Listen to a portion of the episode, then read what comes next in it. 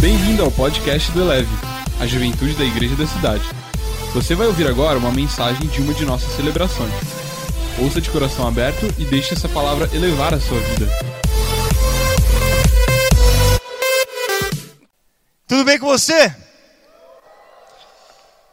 Vamos lá então, feche seus olhos comigo.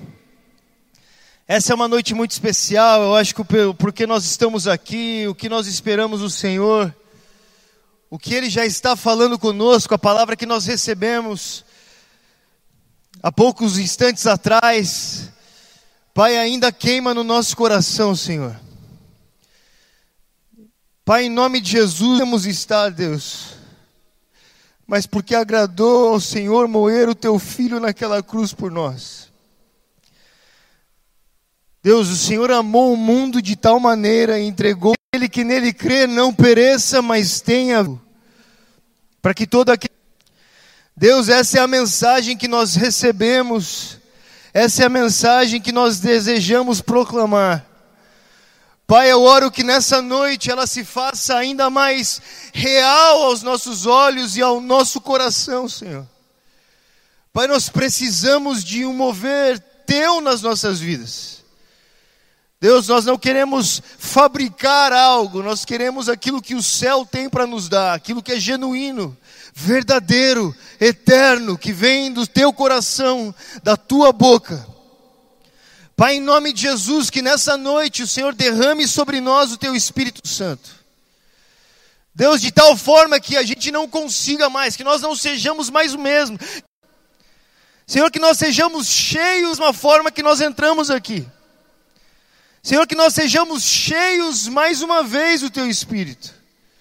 Senhor, que nós possamos glorificar o Teu nome como nunca antes.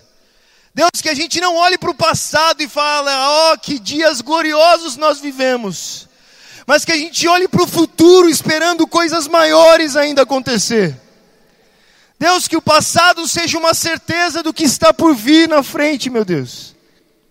Que os nossos olhos olhem com olhos de esperança, que o nosso coração acredite no Evangelho, que a nossa vida seja entregue a Ti. Pai, em nome de Jesus... Pai, nós estamos diante do único Deus, o Deus vivo. Pai, nós não falamos com uma sombra, nós não falamos com um ídolo vão, nós não falamos com uma ideia, com uma filosofia, com uma ideologia, nós não falamos com uma imagem criada na nossa cabeça, nós estamos diante do Criador dos céus e da terra. Pai, daquele que era, que é e que há de vir, o primeiro e o último, o alfa e o ômega, o princípio e o fim, a rosa de Saron, a estrela resplandecente da manhã, o leão da tribo de Judá, o rei dos reis e o senhor dos senhores. Deus, é porque nós estamos diante do Seu nome, nós esperamos verdadeiramente que o Senhor responda a nossa oração, porque o Senhor é fiel para nos responder, Deus. Então fale conosco nessa noite. Mova a nossa vida, mova o nosso coração, mais do que a gente espera, mais do que a gente pede, em nome de Jesus, amém. Amém? Tudo bem com você? Meus irmãos, todas as vezes que a gente se reúne, que eu me reúno com cristãos assim, nós, nós estamos reunidos, na presença do Pai, o Igor está aí, ó, mais do que ninguém sabe.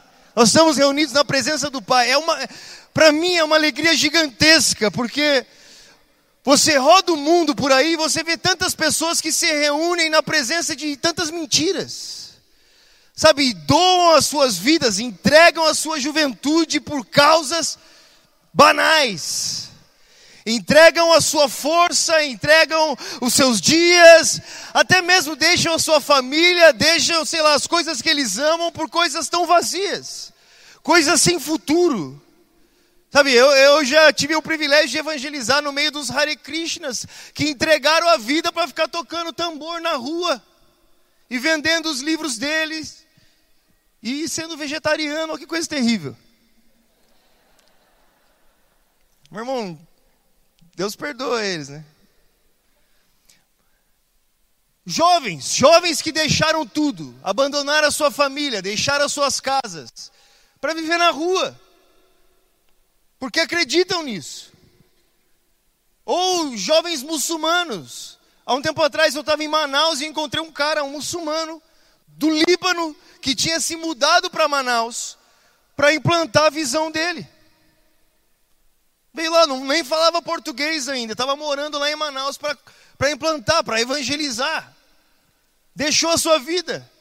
Outros jovens que lutaram na causa, morreram na guerra, sabe, que se explodem.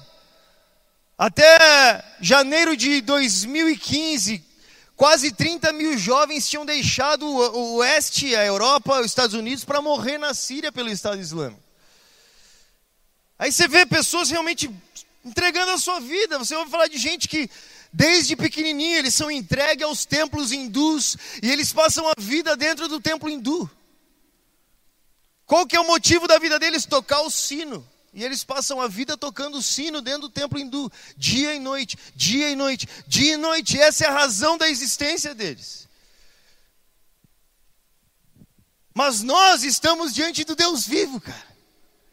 Nós estamos reunidos aqui diante de um Deus real, o Criador dos céus e da terra, que não é só Criador dos céus e da terra, mas também é o, é o nosso Criador e o nosso Pai. Nós não temos que convencer Deus a nos amar, Ele nos ama. Nós não temos que convencer Deus a nos perdoar, Ele, a Ele decidiu moer o seu Filho por nós. Por amor a nós, Ele quis assim.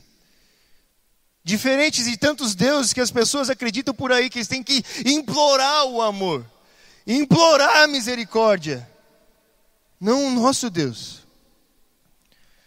E ao mesmo tempo que é uma alegria gigantesca essa liberdade que nós temos, vivendo o país que nós vivemos, também é um confronto enorme, pai. Eu não sei para você, mas eu fico pensando assim, eu, eu olho para o evangelho e eu conheço todas essas coisas e eu sei a liberdade que nós temos. Eu estava conversando com, com Madalena esses dias, nós fizemos uma live falando sobre a liberdade que nós temos no Brasil. Foi falado aqui, agora há pouco, pela liberdade que nós temos de pregar em universidades, pregar nas ruas, pregar nas escolas, pregar no ônibus. Raramente você, se você oferecer oração para alguém na rua no Brasil, ele vai dizer que não. É muito raro que isso aconteça, porque existe uma liberdade enorme no nosso país. Diferente de outros lugares, que as pessoas saem para pregar pensando e esperando que talvez aquele dia, aquela pregação seja a última pregação da vida delas. Não porque ah, elas podem ter um ataque cardíaco, ser atropelado por um carro, não.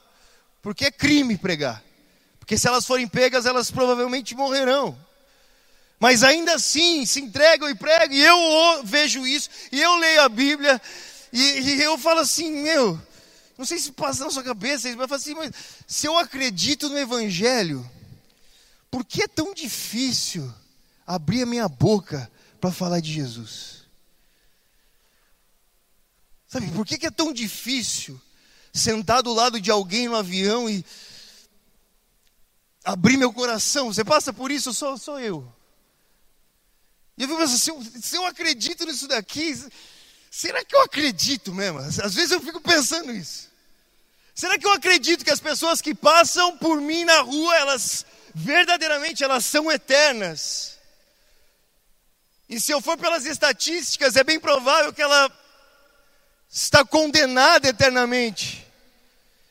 Será que, que quantas noites de sono eu, eu perco pensando naqueles que não, não conhecem a verdade? E eu fico pensando, será que eu acredito no Evangelho? Será, se eu acredito no Evangelho, por que, que é tão difícil perder a vergonha para falar de Jesus? Sabe por, que, por que, que é tão difícil me arriscar? Por, por que, que é tão difícil deixar minha reputação? Por que, que é tão difícil deixar as minhas vontades? Deixar os meus sonhos? Se eu acredito que tudo isso daqui vai passar, existe algo eterno por vir. Se eu acredito que, sabe, eu, eu fui salvo por essa graça, por esse amor, algo que eu não poderia pagar para ter, não, não tinha como eu, eu comprar esse favor de Deus, eu fui alcançado mesmo assim. Se eu acredito nessa bondade enorme de Deus, por que, que é tão difícil? Por que, que é tão difícil? Me responde você, que eu estou tentando descobrir. O que, que tem de errado comigo? Porque eu olho para essas, esses irmãos que nós temos,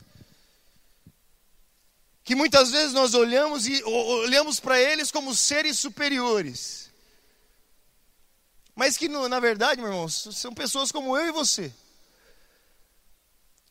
Talvez até piores do que eu e você, porque eu nunca matei nenhum crente. Você matou? Você matou, não levanta a mão agora.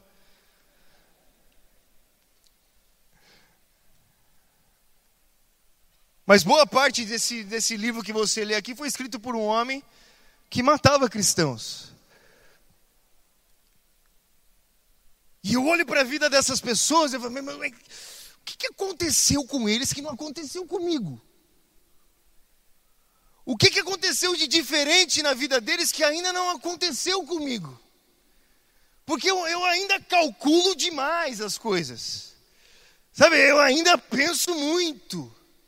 Eu ainda fico preocupado com o que vão falar de mim, o que vão pensar de mim. Eu ainda tenho algumas, alguns pensamentos que não condizem com aquilo que eu digo acreditar. E eu fico pensando quais seriam os motivos. Talvez um dos motivos de nós ainda acharmos tão difícil para pregar o evangelho é um, é um medo que nós temos das pessoas. Né? Nós temos medo, o que, que as pessoas vão pensar? É, medo do homem, que, medo da opinião, que, que é uma prisão, meu irmão. Que no final você faz aquela pergunta, eles pagam sua conta. E ainda assim nós temos medo.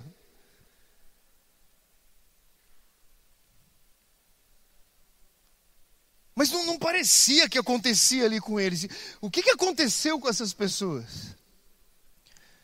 Sabe, eu acredito que nesses dias o Senhor quer levantar discípulos como esses bíblicos.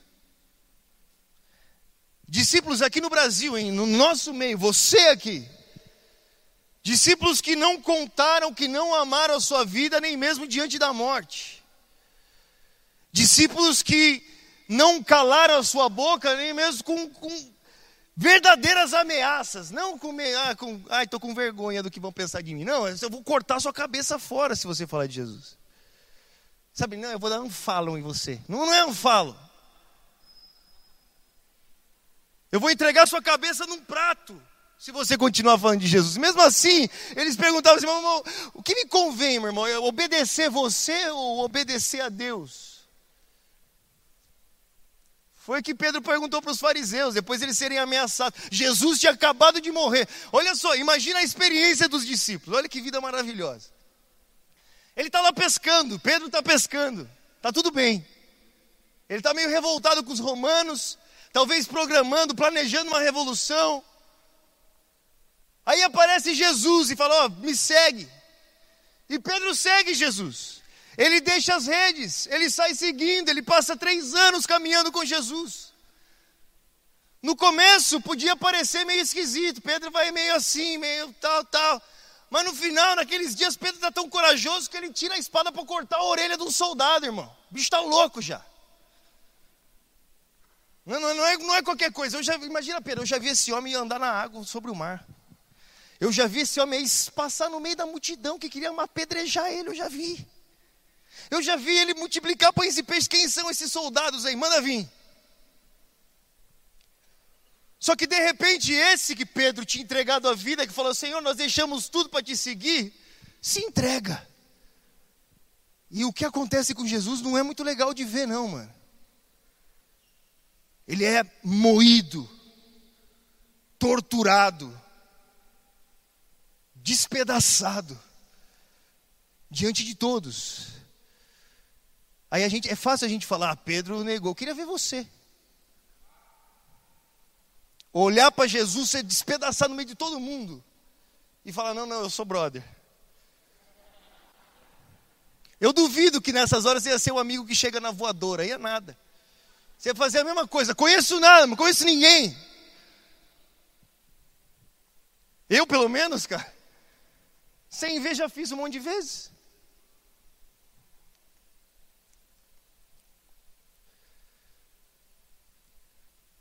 Aí Pedro olha e vê aquilo e de repente isso acabou de... Meu Deus, o que eles fizeram com Jesus? Acabaram com o cara. Aí poucos dias passam, verdadeiramente Jesus ressuscita. Vocês vão ser partidos ao meio. Vocês vão ser expulsos das sinagogas. Vocês vão ser odiados por muitos. Se odiaram a mim, vocês também, porque nós não somos daqui. Coisas vai ficar estreito para você, galera. Aí começa o ministério, eles começam a pregar e logo de cara prendem ele e falam assim: vocês não podem mais pregar o evangelho. Eu não estou falando sobre, ah, eu vou ficar de mal com você. Não curto suas fotos, mas não era isso. Vocês não podem. Aí Pedro pergunta para eles. Aí você vê a primeira resposta, porque talvez ainda seja de, mais difícil para nós de pregar o evangelho, como não era para eles. Ele fala assim: meu amigo, eu tenho que obedecer a você ou obedecer a Deus? Sabe qual era uma das, das bases, uns porquê esse, esses homens entregaram a vida pregando o evangelho? Porque eles tinham um mandamento a cumprir. Era uma ordem. Não era uma decisão que se fazia se você quer ou não. Não é se você desejar, talvez. Pode ser, tão, pode ser que você pregue, se, sei lá, passar na sua cabeça. Não, aqueles que eles viram morrer e ressuscitar, deixou uma ordem para eles. Ide por todo mundo e pregai o evangelho àqueles que você quiser. Não, a toda criatura. Então a primeira coisa, eu acho que a gente ainda, não, talvez não, nós não entendemos que Jesus, além de ser nosso Salvador, meus irmãos, Ele é o nosso Senhor também. Ele é o nosso Rei. E como Rei, Ele nos deu um mandamento, Ele nos deu uma ordem. E a lei de Deus está acima de qualquer lei. Por isso que ainda existem cristãos que morrem em países onde o evangelho é proibido pregar. Porque o governo diz ser proibido, mas Deus diz que nós devemos fazer. Então eles entregam a sua vida para fazer aquilo. Sabe, a lei de Deus está acima da lei do homem. A lei de Deus está acima da opinião das pessoas. A lei, a, a, o mandamento de Deus está acima daquilo que eu acho como certo ou não. Você sabia que uma pesquisa realizada com os millennials, quem nasceu nos anos do, a partir dos anos dois mil aqui, quem nasceu?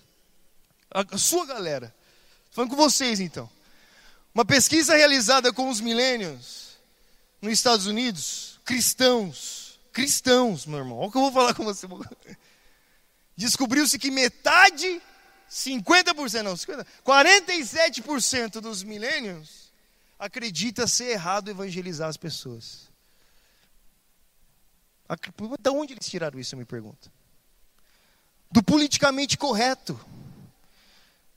Ah, você não pode querer mudar a opinião de ninguém. Ah, você não pode querer mudar a cultura de ninguém. Quem disse isso? Eu estou dizendo. Bom, mas Deus me falou para pregar. Qual palavra vale mais? Ah, mas eu não me sinto bem recebendo essa mensagem. Bom, mas Deus me mandou pregar. Qual sentimento vale mais? O que é mais importante diante da nossa vida? O que vale mais? O que a opinião pública pode só dizer? Ah, vocês vão evangelizar os índios. É, os índios. Assim como nós vamos evangelizar vocês, que são pior do que índio. Índio ainda culturalmente anda pelado. A galera hoje não. Tira a roupa mesmo se não for culturalmente. Né? E posta no Instagram ainda.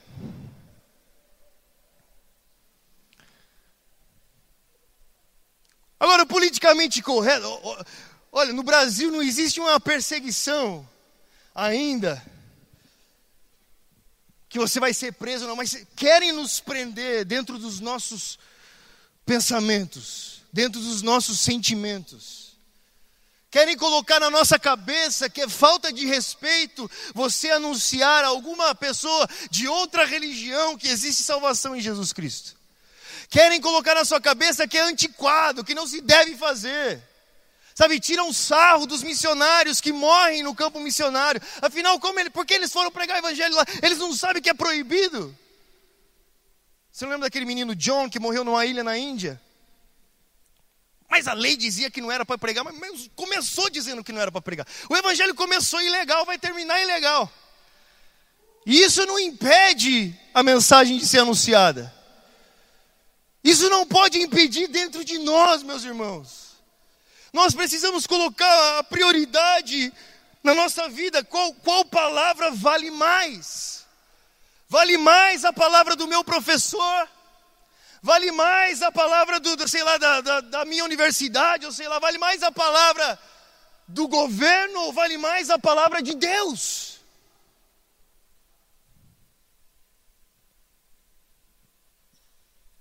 E os discípulos perguntaram: quem que eu vou obedecer? Você? Ou Deus?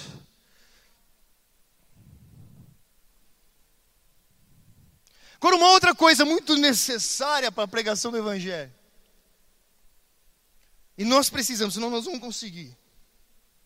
O ministério de Jesus, ele começa quando ele é batizado nas águas e o Espírito Santo vem sobre ele.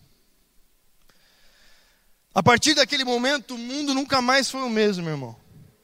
Quando o céu disse: esse é o meu filho amado, quando um filho de Deus apareceu aqui na terra, a terra nunca mais foi a mesma.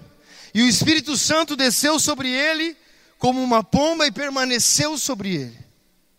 Veja o que muda. No Antigo Testamento, grandes coisas aconteciam. E todas as vezes que Deus queria fazer alguma coisa, o Espírito Santo de Deus vinha. Ele, ele ungia os profetas, ele ungia os reis. Sabe, o Espírito Santo parece que ele é a mão de Deus, é a mão para fazer a obra de Deus. Ele é o responsável pela obra de Deus. E ele vinha, eram visitações, mas naquele dia a Bíblia diz que o Espírito Santo veio e permaneceu sobre ele. E depois da vinda do Espírito Santo sobre Jesus, o mundo foi virado de ponta cabeça. Jesus foi levado por, pelo Espírito para o deserto e ele voltou no poder do Espírito, meu irmão.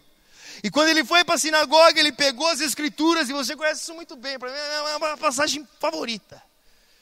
Jesus pega as escrituras e ele olha: o Espírito do Senhor está sobre mim, porque ele me ungiu para pregoar as boas novas aos pobres, para libertar os cativos e oprimidos, para dar vista aos cegos e anunciar o ano aceitável do Senhor. O Espírito Santo, ele está aqui. E ele não veio para me deixar mais felizinho só.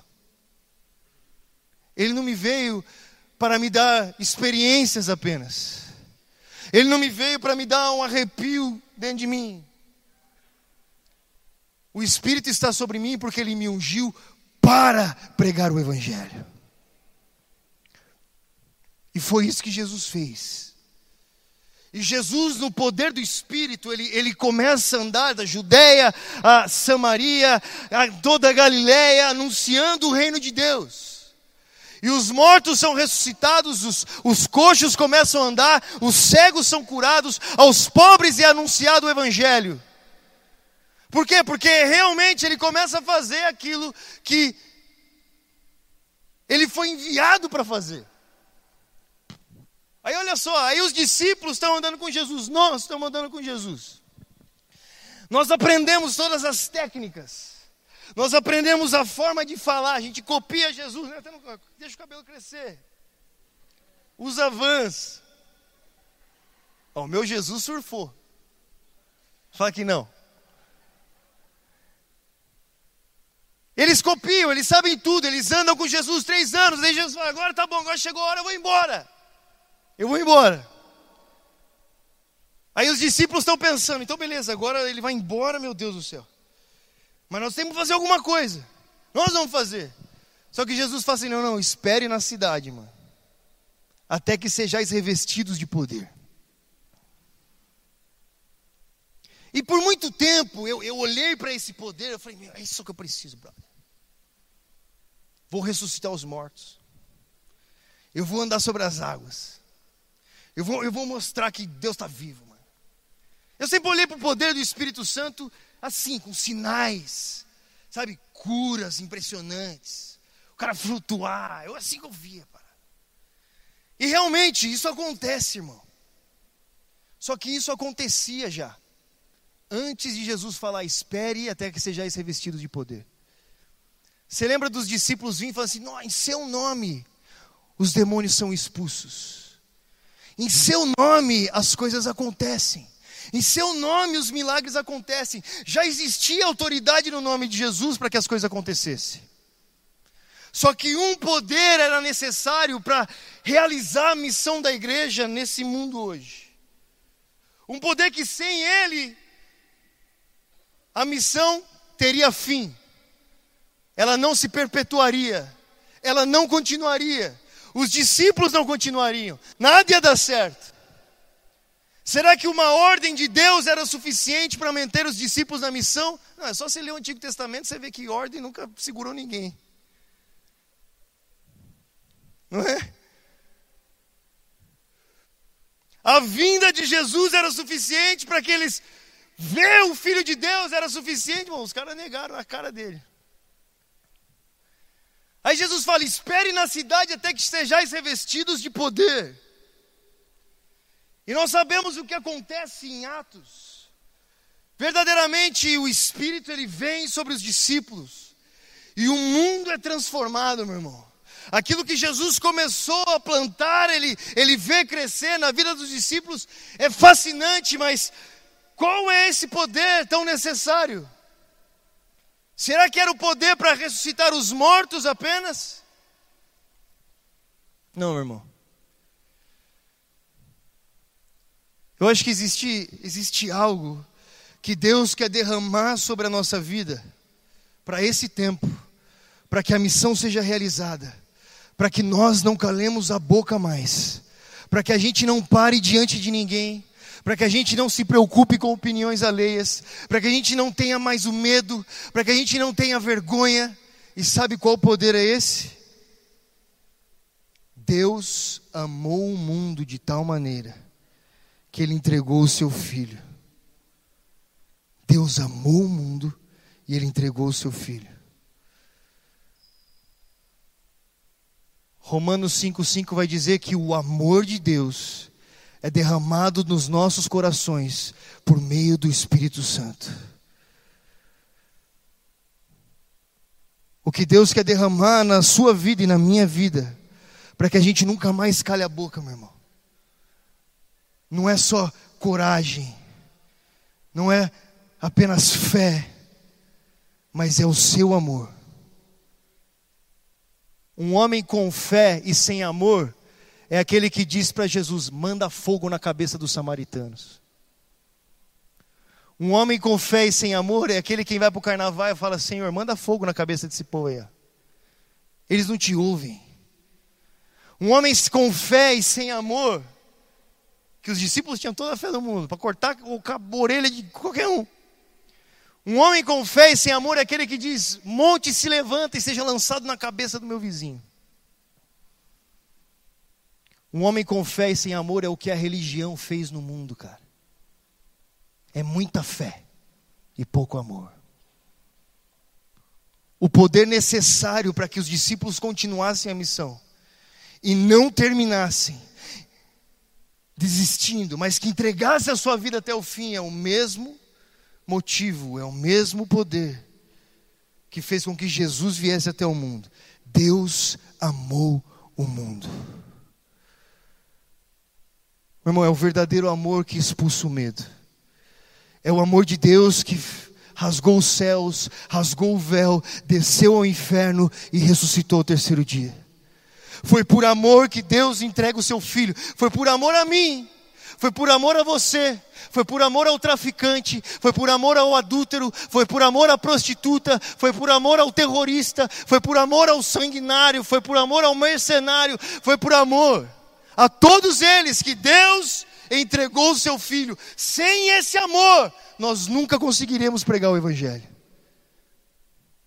Sem o mesmo amor de Deus.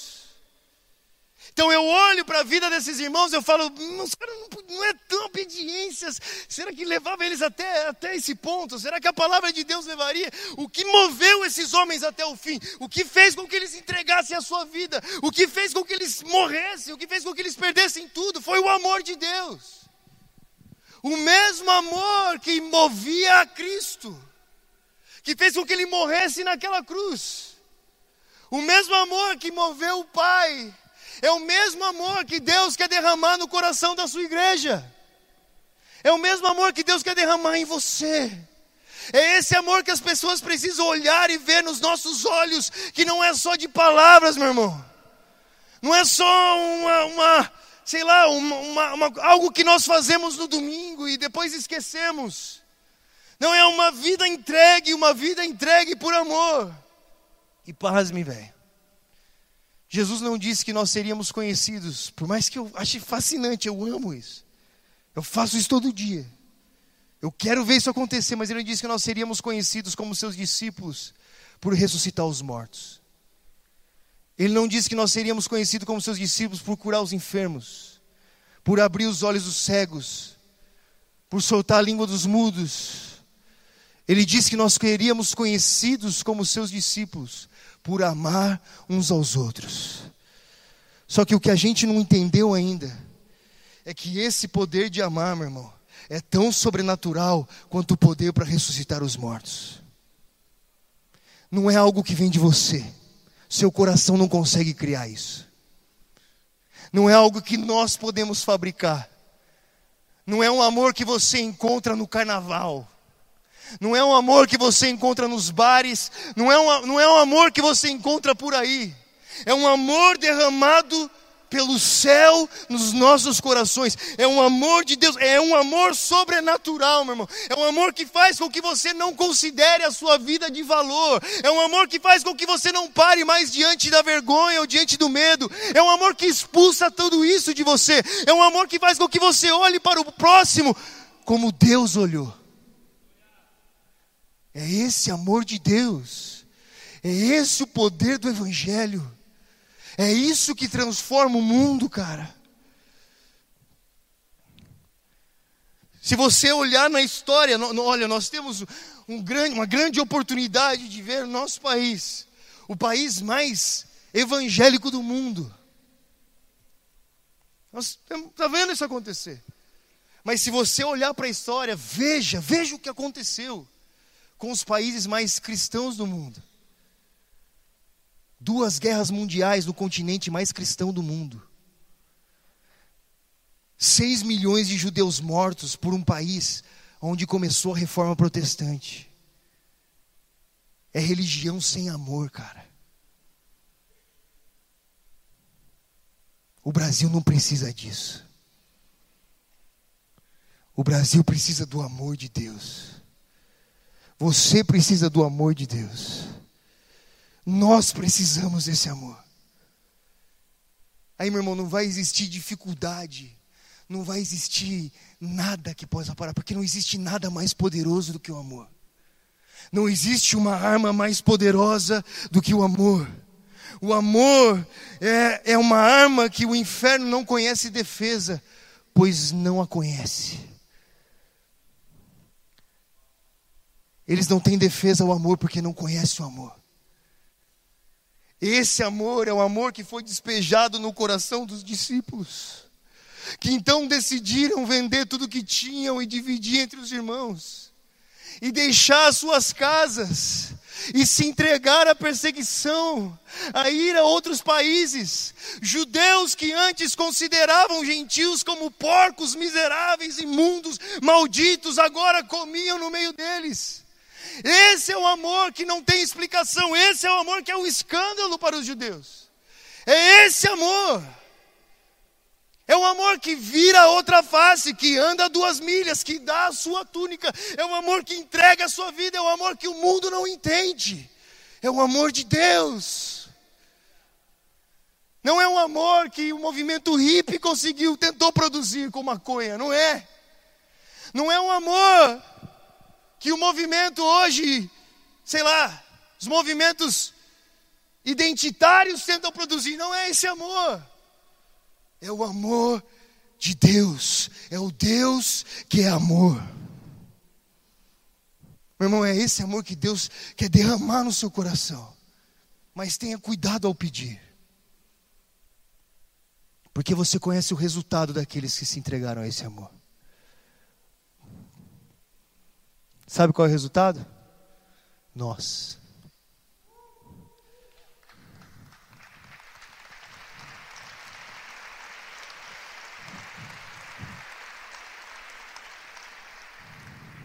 Então, da próxima vez que você olhar para uma pessoa e você tiver medo de evangelizar, você fala: Senhor, me deixa amar como o Senhor ama essa pessoa aí.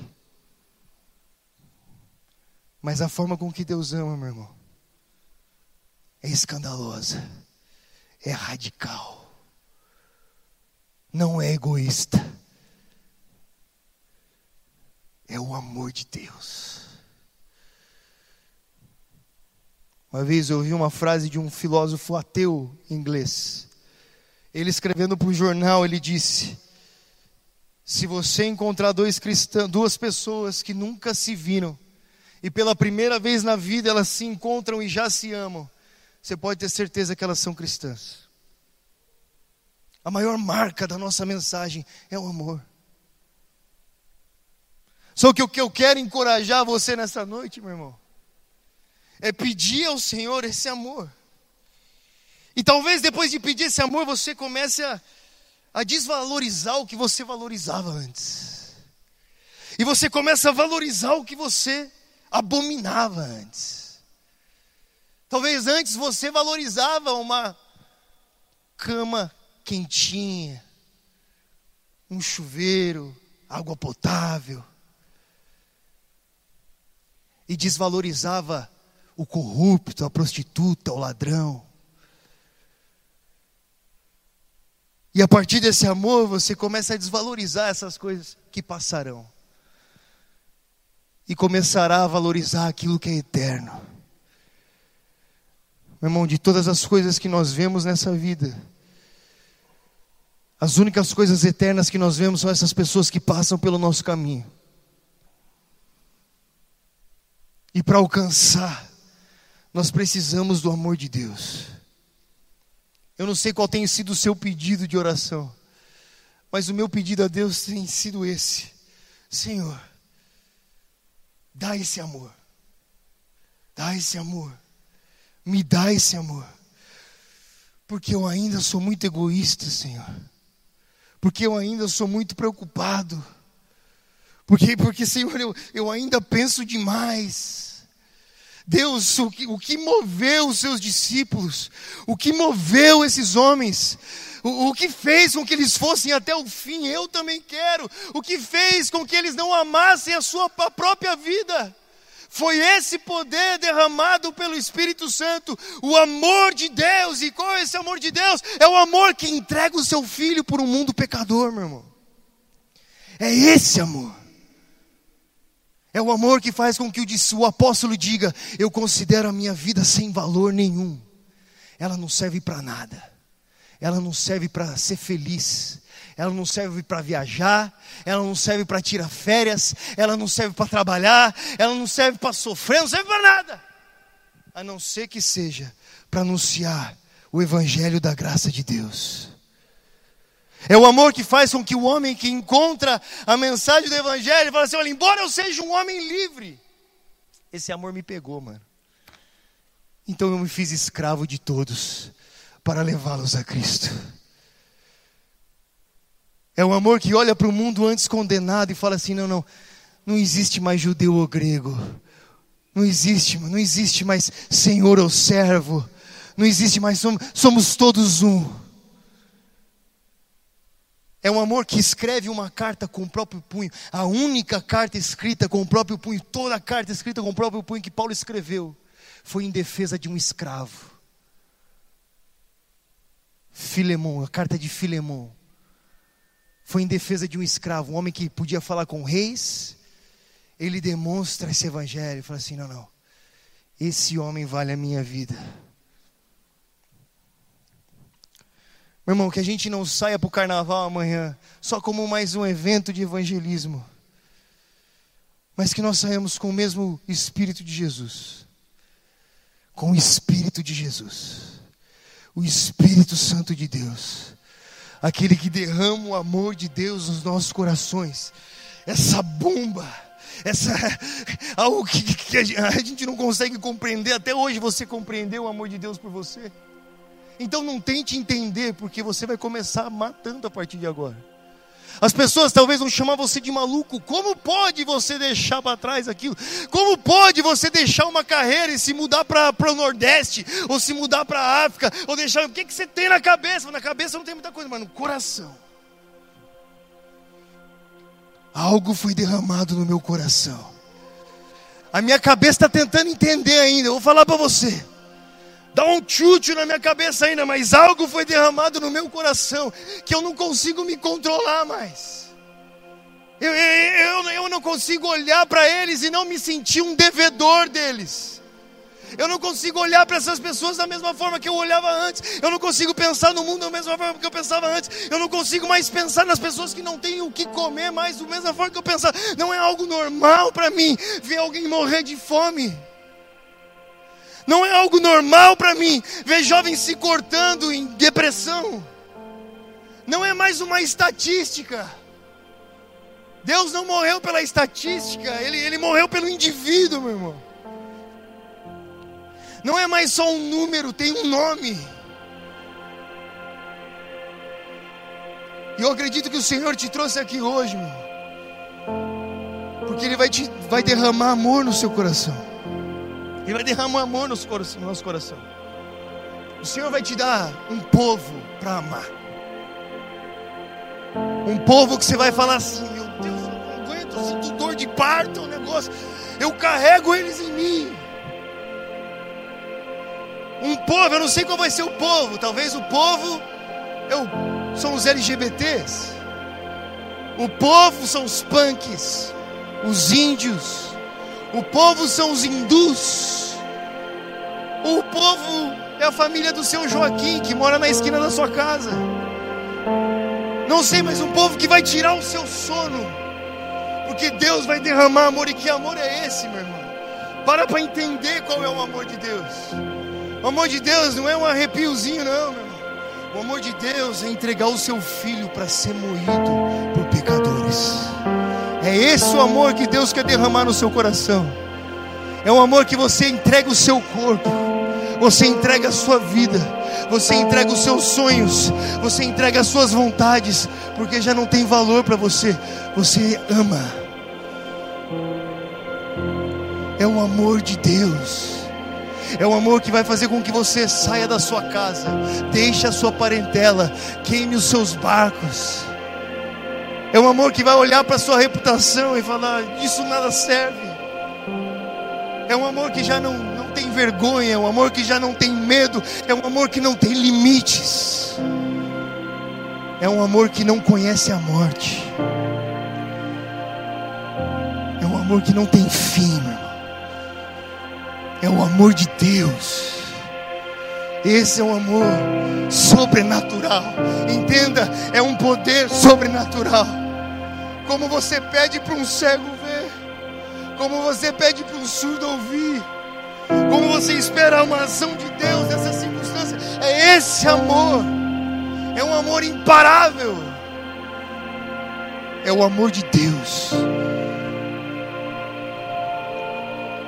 Meu irmão, as pessoas não precisam mais de dedos apontados na cara delas. Elas precisam de uma mão. Elas precisam de um ombro. Elas precisam de uma costa. Elas precisam de ajuda, irmão. Nós não estamos aqui para falar que nós somos melhores do que eles. Não são nós e eles, somos nós. Deus amou o mundo de tal maneira. Ele não só amou você, Ele não só amou a mim.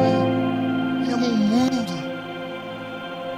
As pessoas que nós não respeitamos, as pessoas que nós olhamos de cima para baixo, são aquelas que custaram a vida do Filho de Deus. Existe valor. E Deus quer colocar esse valor nos seus olhos. Deus quer colocar esse valor nos nossos olhos. As pessoas não serão mais indiferentes. Por quê? Porque eu conheci a Deus. E depois que esses homens foram ameaçados, os discípulos foram ameaçados, os fariseus chegaram a uma conclusão. Eles falaram: esses caras, eles não são estudados, mas eles estiveram com Jesus.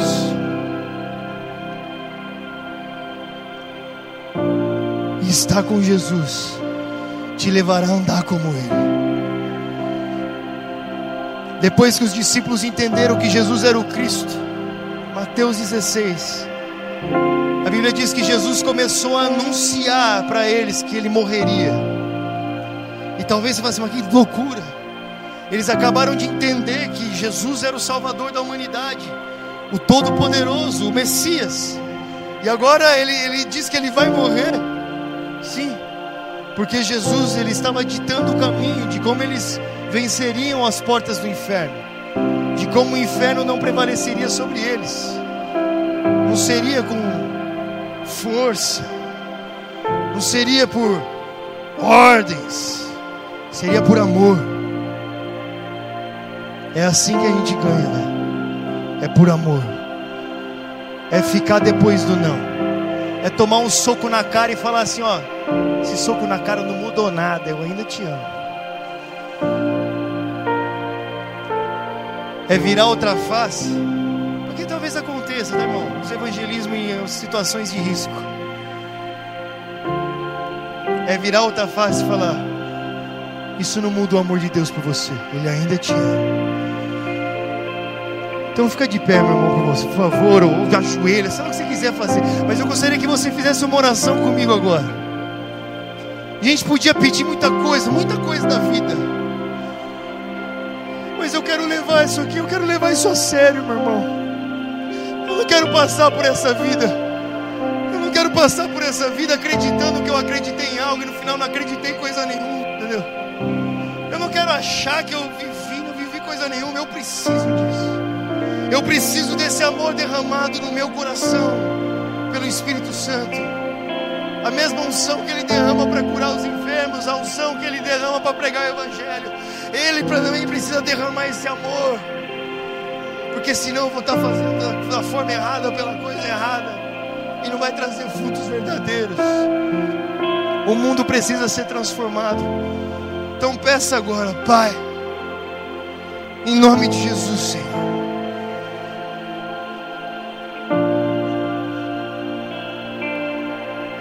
nos permita compartilhar o seu coração. Compartilhe o seu coração conosco. Nós queremos pregar o Evangelho, mas nós não queremos pregar da nossa forma. Nós não queremos pregar como nós achamos certo. Nós queremos fazer como o Senhor fez, com amor, com amor. Deus, então eu peço, Espírito Santo, derrama o Teu amor em nós nessa noite. Derrama o Teu amor nos nossos corações, amor por almas, amor por vidas. O amor que nos faça perder o sono, perder o motivo de, de viver. Senhor, um, um amor de Deus que entregou Seu Filho, esse amor. Esse amor que moveu os discípulos, derrame esse amor em nós. Para que não exista mais cor, não exista mais classe social, para que não exista mais maiores ou menores, menos importantes ou mais importantes aos nossos olhos, mas para que nós possamos olhar verdadeiramente, Jesus, para que o medo saia, para que a vergonha vá embora, para que a insegurança vá embora, que a gente possa viver no amor que o Senhor viveu. Derrama o Teu amor em nós, em nome de Jesus, Senhor, em nome de Jesus.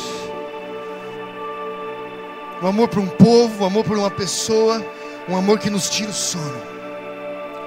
Isso eu oro nessa noite, amém. Deus abençoe, meu irmão.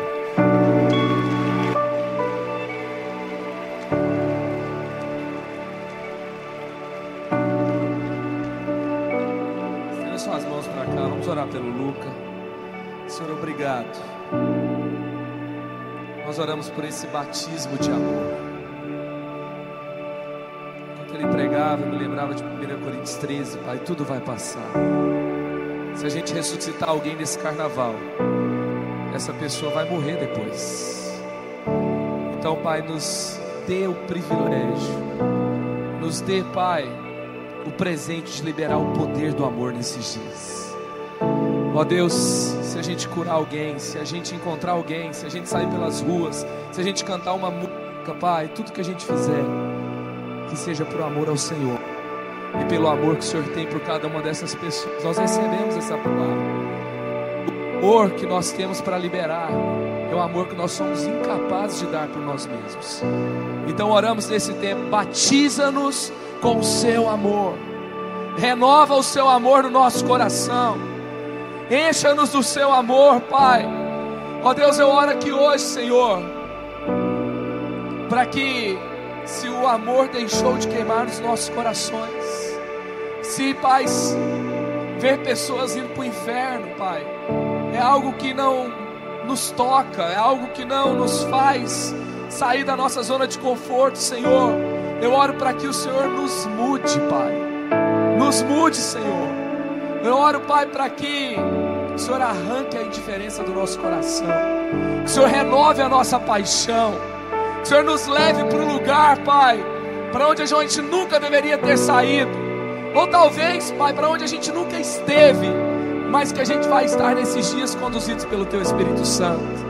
E, ó Deus, eu oro por esse incendiário, por esse filho amado do Senhor, por esse nosso irmão em Cristo, que vai passar por dez lugares, Pai, dez conferências. Ó Deus, que ele seja um incendiário que envie as pessoas para fora da zona de conforto. Ó Deus, vai com ele, guardando a sua saúde, vai com ele, Pai, renovando a sua unção, vai com ele, Pai, liberando o seu poder, vai com ele, Pai, trazendo as palavras que vai também enviar a sua igreja para o seu lugar de relevância nesse tempo. Usa o teu filho por onde ele passar, abençoe o seu ministério, abençoe a sua casa, abençoe, Pai, ele e Letícia, ó Deus, aonde ele estiver, que ele possa mesmo, Pai, ser instrumento do Senhor, assim como ele foi no nosso meio. Nós o honramos, Pai, como filho do Senhor, como enviado do Senhor, para nos incendiar nessa noite, e o abençoamos em nome de Jesus. Amém. Elevou sua vida? Compartilhe. Se você quer tomar uma decisão por Jesus, ser batizado, servir no Eleve ou saber algo mais, acesse eleve sua vida ponto com ou envie um e-mail para juventude arroba eleve sua vida ponto com. Que Deus te abençoe.